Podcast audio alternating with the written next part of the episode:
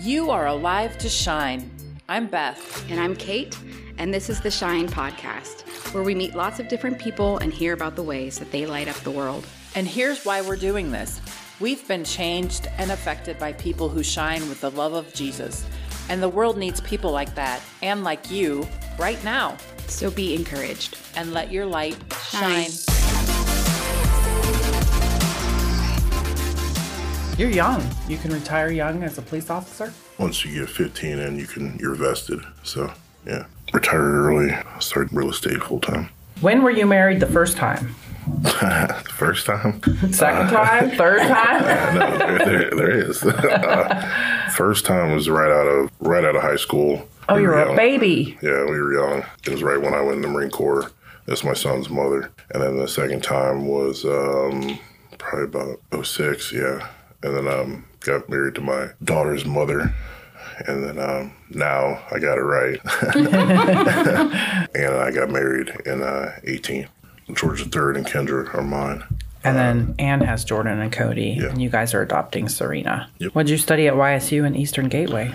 Criminal justice. I'm a few credits shy getting my associates for criminal justice. I did a police academy and Eastern Gateway through Hondros College does the real estate classes. Yeah, and I've been working on my criminal justice, but I'm probably going to switch to business here. it's more practical. Were you in the Marines for four years? Yes, ma'am. What year did you graduate from Boardman? 97. So I was in the Marine Corps from 97 to 2001. Where? I was stationed at Camp Lejeune, North Carolina. We ended up leaving on two deployments one med float with the 24th MEU. We actually did a insert into Kosovo. I didn't personally go in. But our Charlie company, they actually had to go in and fly in and escort people to Macedonia at no combat time, thank God. So yeah, that's a good thing. And then I got stationed in Okinawa, Japan. Okinawa was just hot and miserable. you survived. Yeah. That's wild. Did you enjoy the Marines? I mean, oh yeah, I loved it. I probably when I got out, it was one for my family wanted me to get out. I, I definitely liked uh, the structure and then I guess the standards, the standards they put on you. Yeah. You know, it's different when you come back out in the civilian world. yeah. Because you, you have expectations of people. It takes a minute to get used to dealing with people on, in general. And then, you know, when you become a police officer, you know, uh-huh. they always tout, well, this is paramilitary organization. And you come to realize, like, you guys have no clue. Unless you were in the service, you have no clue what military is. So does that create some... Yes, definitely yeah. creates some friction. friction. Because you can definitely tell the service guys from the non-service. Yeah. so it, it does create fiction. Or do you find a lot of service guys move into police force? I'd say there a lot. We have a lot. I would say they they struggle a little bit. I know I did. So you spent 20 years uh, on the streets of Youngstown. 17. I did three years with Mahoning County where I met my wife. Oh, so I'm you, sure you've got stories. Yeah, I got plenty of stories. That's why your mom's so happy when you're like, I'm yeah. done. I put my time in. Yeah, because uh, you know when I was with Youngstown and with the county, period. I mean, I work. I like stopping cars, chasing people. I like doing that. I actually retired. I told my wife, you know, I don't, I don't miss the stress of the administration, the politics and stuff, it did feel kind of like, and I'm not saying I am, you know, Superman hanging up the cape. So, I mean, it is nice helping people, serving. I actually was talking to my wife about that, you know, my whole life. I've always been in that position of serving people. So, like every one of those jobs I wrote down, yep. you know, I've yeah. served people it's a little different. Do you feel a little bit of that in realty or not yet? I definitely do. Because when you're, you know, trying to help somebody find their home, the home that they want, I kind of noticed, you know, some realtors don't really care. They just go in there and they let people just kind of make their own decisions and move along. I don't. I talk to people, you know, if I don't think that this is a home that they can afford, or it's not exactly what they're looking for, I'll tell them. You know, I don't have any problem telling them that. I know when I bought my first home, the realtor we dealt dealt with, she was open and honest and straightforward. She helped us a lot because I was freaking out because you know you, you, first home is it's huge and you know you're making X amount of money and then you're worried about like the bills and and um, she was awesome. It helped out a lot. It's great. Now. So your dad was Air Force. Was he disappointed when you went to the Marines? Oh no, He I didn't care. Uh, actually, he laughed. He was like, "Yeah, you guys got the nicest uniform." So I was like, I, that was your decision, right? I tell everybody, you can throw anybody in a pair of dress blues, and they're not going to have any problems. They're not going to have any problems at all. you look good in dress blues. you still wear some? no, no, no. Uh, but yeah, I was born in Youngstown. So the story goes, my mom said uh, that they were in uh, what was it, Kimmelbrook Projects. There was a shooting out in front of where my parents were at. My dad actually grabbed me and my mom, put us on the ground. And after the shooting was over with, my dad was like, I'm not raising my family in this. So he walked down the recruiter's office, got shipped out a couple days later after that because he joined the Air Force, did his boot camp in San Antonio, and then got shipped off to Carswell Air Force Base, his first duty station. And then uh, my mom and I went down there. So then my brother was born. A little bit afterwards, that after that, they shut down. It was a B-52 bomber base. They had actually redirected the Air Force and closed down that base for a little bit, and we got moved to Sheppard Air Force Base, where um, my dad actually that became a permanent duty station due to my grandmother's health. So we stayed there until I was probably about 15, 16. And then everyone came back here? My dad wasn't the greatest of people. He had, you know, he had his moments. He used to put his hands on myself and my mom. My mom actually left him for a little bit. We moved up here and we stayed with my Aunt Mary for a little bit. After all that, my parents actually got back together. And um, after a little bit after we moved up here, They're still together. no, they're not. You can ask Way in that area if you want. But you decided to stay up here. yeah, I don't know why. I can't. I still can't get used to the snow. Snow weather's horrible. I tell I tell my wife that all the time. I don't know why we're here. We need to move to Arizona or Texas. Oh, you Weather's like Texas? yeah, the weather's great. Oh, dry heat, I'll take that. Dry heat, schmy heat. It's still 105. All right. You ready for this? Welcome, Shine Podcast listeners. It's Jeff. Oh, am I Ed today? Said. And we are here with the wonderful Superman, George Wallace. Yeah. Welcome, George. Hello. Glad to have you in the studio today. Thank you. Is that what we're calling it now? Podcast studio. George was born in Youngstown, Ohio. Him and his family lived in the projects, and after his dad witnessed a drive-by shooting, took himself down to the recruiter's office and signed up for the Air Force because he wanted his family to have a different life. So he was raised in Carswell Air Force Base, Fort Worth, Texas, and the Sheppard Air Force Base in Wichita Falls, Texas. He attended elementary school in Texas and came back to the Youngstown area when he was 16 and graduated from Boardman High School. He joined the U.S. Marine Corps right after high school, married his high school sweetheart, had George III, and was married for a couple of years and then got divorced. Then he married his daughter Kendra's mom. They were married for 10 years and are now divorced. And in 2018, he married the love of his life, Anne. Anne's going to be on our show next week. Oh. So that'll together, they have five kids Jordan, George III, Cody, Kendra, and Serena. They're in the process of adopting Serena together. George has had many jobs in the service field. He was a cashier at McDonald's, Giant Eagle. He worked at Champ Sporting Goods. He was in the U.S. Marine Corps for four years. He was a machine gunner and a corporal. He worked for the Mahoning County Sheriff's Office for three years and then moved over to Youngstown City, where he was a police officer for 17 years. So, 20 years in the police officer role. He retired from that just recently, hung up his Superman cape. That's amazing. Not missing the stress or the politics, but missing the service a little bit. He's now a real estate agent with Burgan. He's got some hobbies marksmanship, archery, hunting, cooking, baking, and smoking barbecue. Did you make chili for the chili cook off? Yes, ma'am, I did. Nice. With stuff you shot. No, no, no, no. Do you do like deer hunting and then you take it home and you get the deer and you put it in your freezer and stuff like that? Yeah, why? I say deer is good. Is it? Maybe the Yeah. way you do it.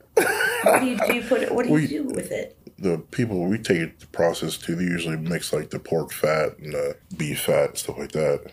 I've never had bad deer. I have. I'm sorry. That's my only experience. Reading Bambi. Sorry. Read on. George and Anne have been at the upper room since October 2021. They've jumped in. They're involved in Sunday school, the foundations classes. Yeah, you guys are awesome. I feel like you've really just dived in. Yeah, I was gonna say you were the second person we listened to because the first one was uh first Sunday Clem. we came was Clem. Yeah, Oh, we came back after two special speakers. Oh wow. and then uh, well, it was kind of funny. The first Sunday we were there, Anne heard a message that was real particular to her, hit home for her, and then the next week you spoke, and the message hit home for me. So it was kind of like, oh, all right, so we're where we're supposed to be. God just works things out like that sometimes. Yes, he does. I was talking about offense, right? Yeah. Ooh. Yep. Have you practiced that? Choose not to be offended right I now. would say I, I practice as much as I can. it's a daily. I have to tell myself that too. I choose not to be offended. Anyhow, it's great to have you here, Thank you. Thank you. So tell us, who or what turned your light on? I've always had a relationship with Jesus. I grew up in the church. That's actually something we had talked about in my last sozo. Uh, yeah, I've always been in the church. I've grown up in the church. And I probably say, yeah, I'm going to say that I've always been saved. My walk hasn't always been the greatest, but I've always been saved. I'd say easily I wouldn't have got through my childhood with not being saved. From the outside, growing up, a family like a great family. But in the inside, you know, because my dad was actually a pastor and uh, full time in the Air Force. That's what he portrayed. But at home, uh, he was a womanizer, cheated on my mom, you know, used to beat up on me and my mother. It's crazy because uh, one of the things I know Pastor Chuck was asking me, he's like, did that ever affect you in your relationship with God? I was like, no, actually, it's, it's crazy because I know God kept my eyes open, separated the hypocrisy, and I was able to still absorb His word and read. Because my dad was real big on us sitting down and like writing out sermons and learning scripture and reading the Bible all the time. And I took all that in, but yet kept it separate from his behavior. I mean, I look back at it now and I was like, oh, okay, that was pretty huge for That me not huge. to mix all that and so many people get stuck right there. Yeah, I, I mean, I used to love one of my biggest highlights when I was a kid. I used to love, and I still love this man this day, Billy Graham. I used to sit down and watch every one of his sermons. he was always on TV. I loved it because I was just like, here goes this this one man, and he, he's pulling in stadiums, stadium full of people, and just getting them saved and just preaching the word. And I thought that was amazing. We've been talking about this a little bit on the podcast, but you know, you said you've been saved your whole life, but you just recently went through a sozo. Do you feel like what's the process been of growing up saved, but still having hurt and trauma in your life, and getting to the point as an adult where you're like, mm, I need some healing? I think I think it's crazy. I just didn't realize it. I don't know. Maybe it's being part of you know being a, a guy and the pride and all that stuff. You don't really look at yourself as being hurt or victimized or anything. Any of those things. You know, my wife actually had to say something to me a few years ago. It was like, you know, hey, you understand? Like you were a victim of domestic violence. 'Cause I would always just talk about my mom. She was like, you know, you're in that mix too. And I'm like, I just never thought about it. And then, you know, even with Sozo, you know, just uh, take that step back and that I did need to forgive my father because that was huge. I did at one point, but then I guess I didn't realize it was still affecting me in some kind of a way. And then a little bit about, you know, one of the things that did come up in Sozo too, which I no don't mind talking about, was uh, because of how my father was too. There's a lot of rejection there, so therefore it kind of manifested in other areas of my life. And that was huge because I didn't never thought about that and didn't realize that. So different things kind of close up a little bit and back away from people. You know, I will say the whole Sozo thing's a good thing you guys have here with the church. It's definitely a, brings things out. It helps, like you said, heal and move forward. So do you feel like you were walking with Jesus through Marines and Oh, I know for sure I was. Because I, I look back at it and God was always, always looking out for me. And I guess I'm just a hard learner. I'm I'm, I'm stupid. Don't speak that over yourself. well, oh man, I could name so many moments. And something happened to me at that moment, I wasn't sure where I'd be. Um, you know, I got in a car accident a little bit after I got stationed at Camp Lejeune, totaled the car. The car trooper showed up and he was like, I don't know how you survived that accident. The car was actually all crumpled except for where I was sitting. So even when I was in the service, uh, I had a little incident with a friend of mine. His name was Nick Cole, and he had went AWOL. He had taken off uh, with another kid. They came back to Ohio, and they had sent. They were going to send me and another friend of mine to go collect him and bring him back. Well, we ended up getting a phone call when he was back in North Carolina my first sergeant had called us. Another friend of mine, Phil Mondato, wanted us to go collect Cole and bring him and another kid that went AWOL back to the barracks, back to our uh, duty station. Well, I'd say we ended up getting a phone call and they were like, well, just go ahead and wait and stand by. And I remember kind of getting an argument with my ex-wife because I was like, look, you know, Cole's there. We're gonna go. We're gonna go grab him and bring him back because we don't need him getting any more trouble. Because I was good friends with him, and um, I'd say the moment I should have been pulling in, getting there, and walking into the apartment, they actually got in a shootout with the marshals. Cole ended up getting killed. I mean, that argument might have saved your life. Yes. And I mean, I probably have dozens more stories similar. I mean, just through law enforcement. I'm like, okay, God was definitely looking out for me all the time. Even being young, the moments between me and my father, things of that nature there's been a lot and i'm still like okay I, I, know i'm here for a reason but yeah. god you need to tell me what it is. Wow. I know he's always had his hand on my life and he's always watched out for me. Still trying to find my purpose. That's a lot of years to be in the field where your life is on the line and you're day in and day out dealing with high stress and pain of people's lives that you know you're trying to yeah. intervene with. The city of Youngstown, I, would say being a police officer in an urban environment and dealing with those kind of things, it's it's a lot different. I'm not diminishing any other police officers' roles at all, but I don't think people understand like the stress that those officers deal with in the city of Youngstown on a day to day basis.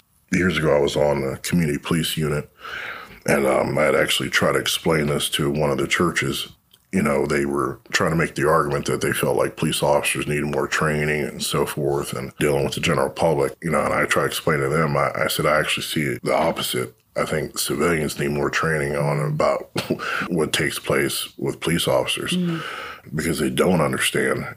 You know, on a midnight shift, it was nothing for me to go from domestic to a fight, then go to a shooting, and then go and just rotate that all throughout the whole night and not have lunch break, not have any downtime, and just go hard the whole eight hours. Then all of a sudden now you're forced at the end of the shift and you got to work day turn. and I, they just don't understand the stressors.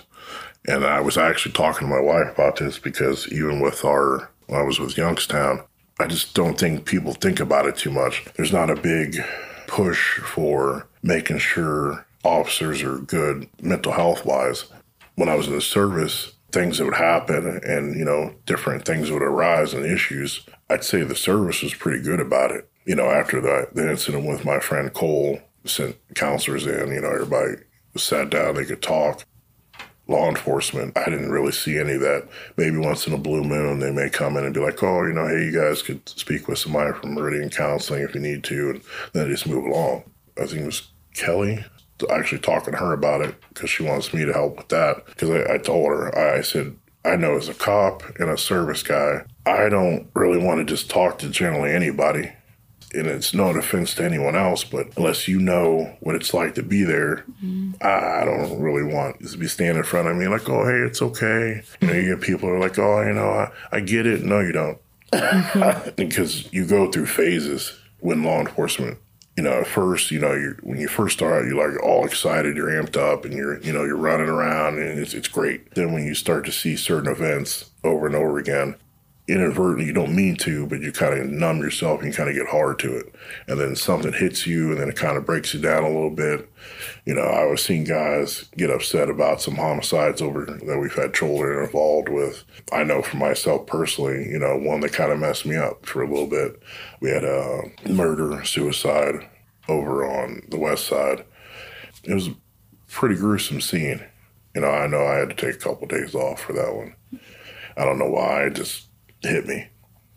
And yet you've seen God's hand on your life and protection and Oh, for sure. There's been moments where, like, I even told my wife, I said, I remember getting out of the cruiser and dealing with people. When I was at the county, I used to deal with, a, you know, a lot of the inmates, go back and forth. I earned a lot of respect with guys that were, you know, on the streets with Youngstown. A lot of those guys would say that I was I was tough, but I was always fair and I was always honest. I will say there were always moments where, you know, I would take the time out to actually talk to them and preach to them, hand out a book, or, you know, um, I started carrying tracts. So I would, you know, pass out tracts and talk to people. You know, I remember the one moment I came out of the cruiser, started walking towards the guy, and he had got out of the car. He thought about running, actually turned all the way around, looked at me, and was like, Hey, Wallace, I know you're fair. I know you're going to do me right. And he put his hands on the hood of the car, and he was like, my gun's right over here on my right pocket. He had he had a clear jump on me, one hundred percent. And he just looked at me and he knew who I was, and and I looked back at him like, you know, hey, God was definitely there. Like I said, I got a lot of stories. yeah. So I want to know what your faith walk looked like when Anne came into the picture. Oh wow! I will say this: when uh, Ann and I got together, it was definitely a blessing, and I will preach this to young, any young kid out here. When the Bible speaks about being unequally yoked, that is one hundred percent the truth. You tell you how many boys do you have? Well, one is married. Okay, My other one is you- not yet, but Yeah, you let him know that all makes all the difference. Like, mm. don't be even messing around. Don't play around with it. If she's not walking with Christ, leave it alone. Did you hear that, gentleman out there that is not married? I'm, I'm serious because it's And huge. ladies, too. It's huge. You know, when her and I first started dating, I, I was saved. And, I, you know, I'll go as far as say she was saved. It was just we weren't, she grew up in the church also. So we knew what we were supposed to be doing, and our hearts were in the right place. We started making sure we were trying to get everything right. Then we got married. We started attending VCC Boardman, jumped right in. I'm not saying things are perfect, but I think there's so much, things are so much more different when you're walking and God's first. It's huge. Actually, we were talking the other day because I will say not only walking with Christ is huge, but having the relationships with other people. Because, you know, you get some people like, oh, I don't need to go to church. That's a little crap. It is because you do need those relationships and to be able to walk in. I know I had spoken to a couple other guys because I, I would like to get a marriage group started here and our men's Bible group because I know for me, being at the men's Bible group, do it every Monday, I was able to glean off, you know, older, wiser gentlemen and just taking all that information. Like I said the marriage group thing is huge too because to be able to sit down and have other covenant relationships and people you could go talk to at different stages are humongous. I can't speak highly enough about the groups. I think it's it's huge because I will say that was something that helped us out at the beginning too. You know, um, there's another couple we're good friends with. You know, they're both kind of like alphas, and they were both in the service, and they both retire from the service. You know, for my wife and I, you know, to be able to be like, hey, what's it like for you guys? Because that's how me and my wife are. Because it was, it wasn't a, a huge adjustment. Because I'm used to, you know, walking in the room and be like, hey, look, no, this is how it's going to be. And then I get my wife looking at me like, oh, whoa, whoa, wait. Like you lost your mind. we definitely had to. I know God had to work on my heart a lot, you know, because I can go. I know I can go from just being like, "Hey, this it's got to be," and then to get that response. I'm like, "Well, no, hold up," you know. so, so I, I know Welcome God. to my house. Yeah. so I know, you know, God definitely had to work work on my heart with that. Being able to have, like I said, those covenant relationships and people going through what they're going through. Because, you know, sometimes you, and I've seen people do it, you know, you walk in a church and you look over and you look over to the next pew and you look over and you see some people and you're like, oh, you know, they look great and they're, you know, everything's lovey dovey over there, but you don't mm-hmm. know their walk. You don't know at all what they've been through. And then, you know, you get to the marriage group and the class and then you hear their testimony. You're like, oh, wow, you know, it helps. Because I think sometimes people do go off what they see and they don't realize everything that people have been through. That's so good. The fights in the car on Sunday mornings. Yeah. That's yeah, like you know, to get here. people sometimes getting to church is hard and then you walk in the door and you're like, hi, honey. Not speaking from experience. no. So tell us, George, what lights you up? I'd say definitely being able to help people. I mean, that's why I served for so long. So definitely being able to help people, being able to speak with people and give my testimony, you know, about different areas of my life. I'd say that's something that does light me up. Until I went to El Salvador for our missions trip, I don't think I really realized how important it is to be able to give your testimony, to be able to sit there and talk with people.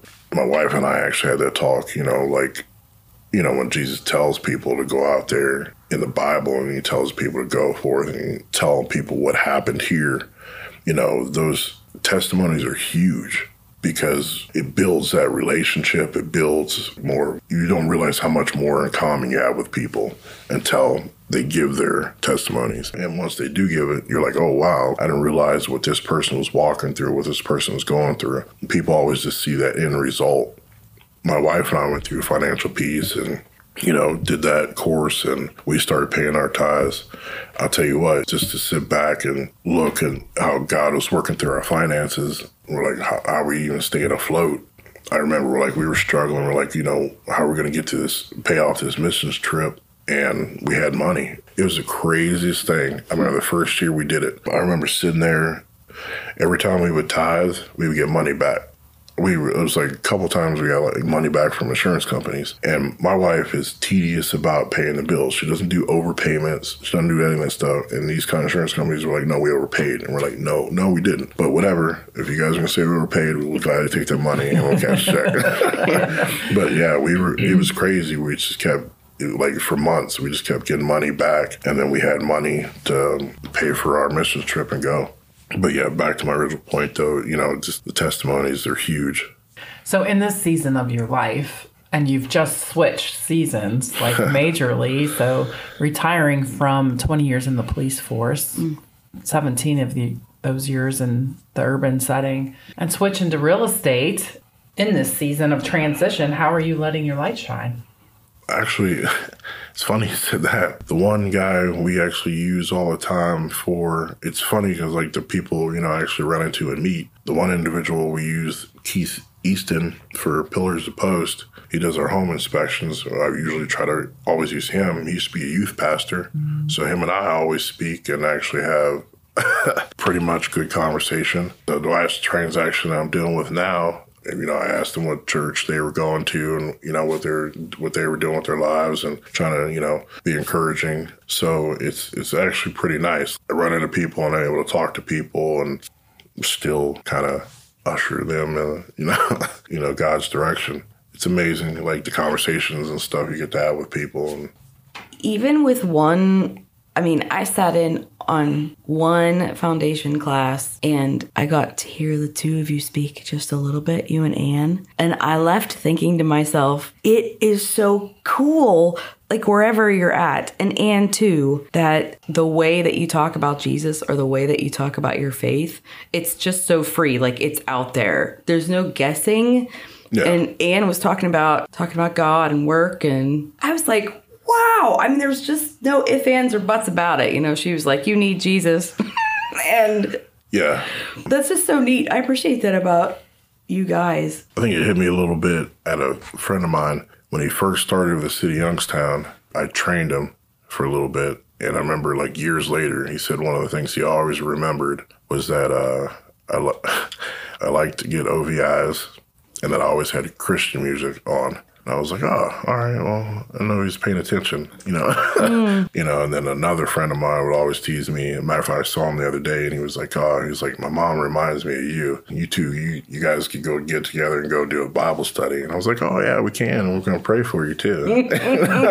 so I guess looking back at it, you know, someone was like, you don't realize how much everybody is actually watching you. I mean, we're all human, and I, I, guess it's just, you know, if you're making mistakes, you own up to it. But living that life for Christ, definitely people do notice. They do notice. Yeah, I appreciate that. It was really Thanks. cool. I left that meeting thinking, I mean, there's no apologies about that. I know that you've already shared some supernatural stories, but do you want to share one more?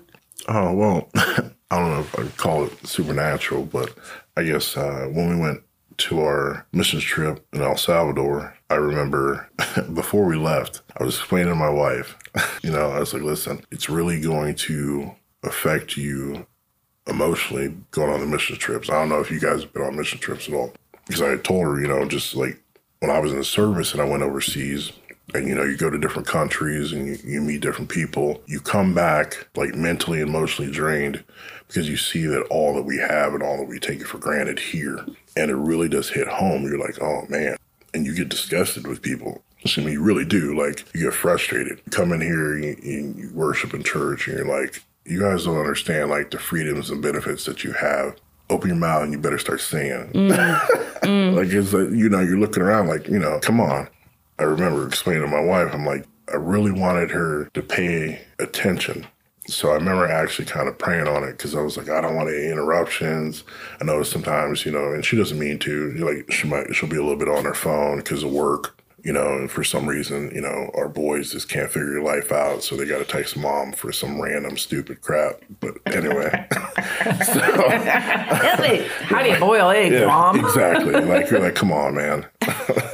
I remember just laughing the second we got there. Her phone would not work would not work. He was like a brick. it would not work. And God answered your yeah, prayers. Yes, yeah. it would not work. And uh, the whole time we were there, wouldn't turn on, nothing. It was dead. I laughed, but she got in the whole experience. I remember her and the couple that they're pastors, Miguel and Flor Artemindo, we're still good friends with them. We actually still talk back and forth. We wow. try to send them money and everything. We got to watch them preach over people preach in the middle of the streets, pray over people. Like I mean, it was it was an awesome, awesome experience. And I remember laughing towards the end of the trip because I was like, look, you know, I said, no matter what happens, I want us to be able to take a day to ourselves, to spend time by ourselves. No kids, no dogs, no nothing. And uh, when we got back, we forgot to switch the time on our watches, and we actually missed the flight out of Atlanta so we ended up having this. We got to spend a night in the hotel, and that night and spend time together, and then fly out the next day. Oh my gosh! So I was no laughing. kids, no dogs. exactly. So I was like, I said, God knew my heart the whole time. That's wild.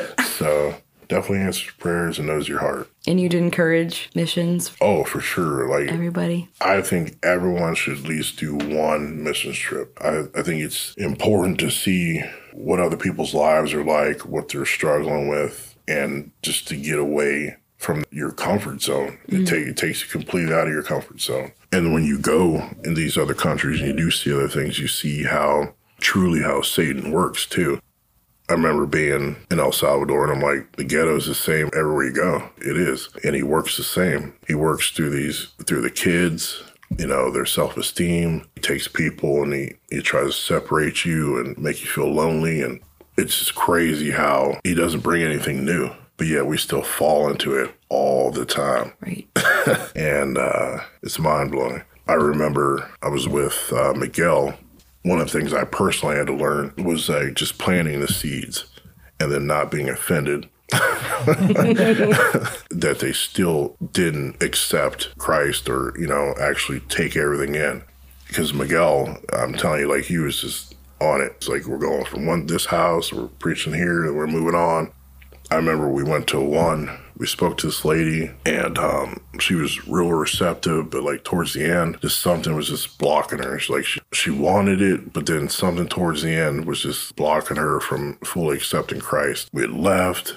And then I was like, Miguel, I said, this is put on my heart. We need to go back. I need to talk to her again. We went back. I tried talking to her again, but her family was there. So she started getting like really closed off with us because her family was there, you know, and then we left again. And, and Miguel told me, he was like, God needed you to go through that. You already planted the seed. We got to move on. And then a little bit after that, I ran into a young man and he was upset and he lost his, his child. His baby had passed away. I uh, had actually went through that experience also. I got to preach to him for a little bit because it was kind of like a little mirrored image there for a second. I actually understood where how he was feeling because I was saved. I had a lot of questions. I wasn't bitter with God, but I was just upset in general you know, I just kind of question. I'm like, I'm not understanding. You know, here I am working this job, and I drive here, and I drive through the projects, and I deal with so many people, and they have all these children, and they don't care about them. But you took mine, and I do. I love, I love my babies. So why would you take my child? To be able to talk with him and preach to him for a little bit, and you know, we prayed over him, and the kid was pretty emotional in the end, he still, someone was still, I think, a little bit of the bitterness and blocking him from accepting Christ. You know, we prayed over him and gave him some literature and, you know, he went about his way. So it was my second lesson for the day. Just plant that seed and then move on. all right, that's my that's really good. that's really good. Thanks. I think people should go on mission trips. Mission so trips, Sozo. Oh, I'm promoting it stuff. Just I would stuff for you. I would tell everybody here in the church. I how, let's do a plug for that. Going through that, how did it make you feel on the other end of it? Doing the sozo, the walk with trying to the forgiveness part with my father. Because I, I, do think people, we do get kind of wrapped in that, like, you know, oh, yeah, I forgive them. But sometimes I think we get caught up in just saying what we're saying and not really living it out. When you truly live that out, you are freed from that. And that person can keep doing what they're doing. mm. But you do have to release a lot of those things. And like, you know, then even having that that talk and the Holy Spirit revealing the whole, you know, that spirit of rejection throughout all those years and how it was reflected in other areas of my life and was kind of messing with my confidence with certain things. Having that revealed and my eyes open to that, that was huge. I will definitely say I think everyone in this church should definitely, whether you think so or not, go through Sozo. Especially if you feel like you're struggling with your walk a little bit here and there, because there there are things that you may not have pinpointed on that it could be generational that you do need to sit down and, and pull out and get it out there. Because like I said, that spirit of rejection, I'd have never thought about that. The forgiveness thing, I knew. You know, I knew that was always a constant thing I had to work on. But that spirit of rejection on my own would have never had that revealed to me. So to be able to sit down with Pastor Chuck and Pastor Greg and have that pulled out, that was amazing. Well, George, it's been great having you on Thank the show today. We appreciate your vulnerability and honesty and your willingness to share your testimony. Thanks. Thank you. Make sure you tune in next week for another special guest. Bye. Bye.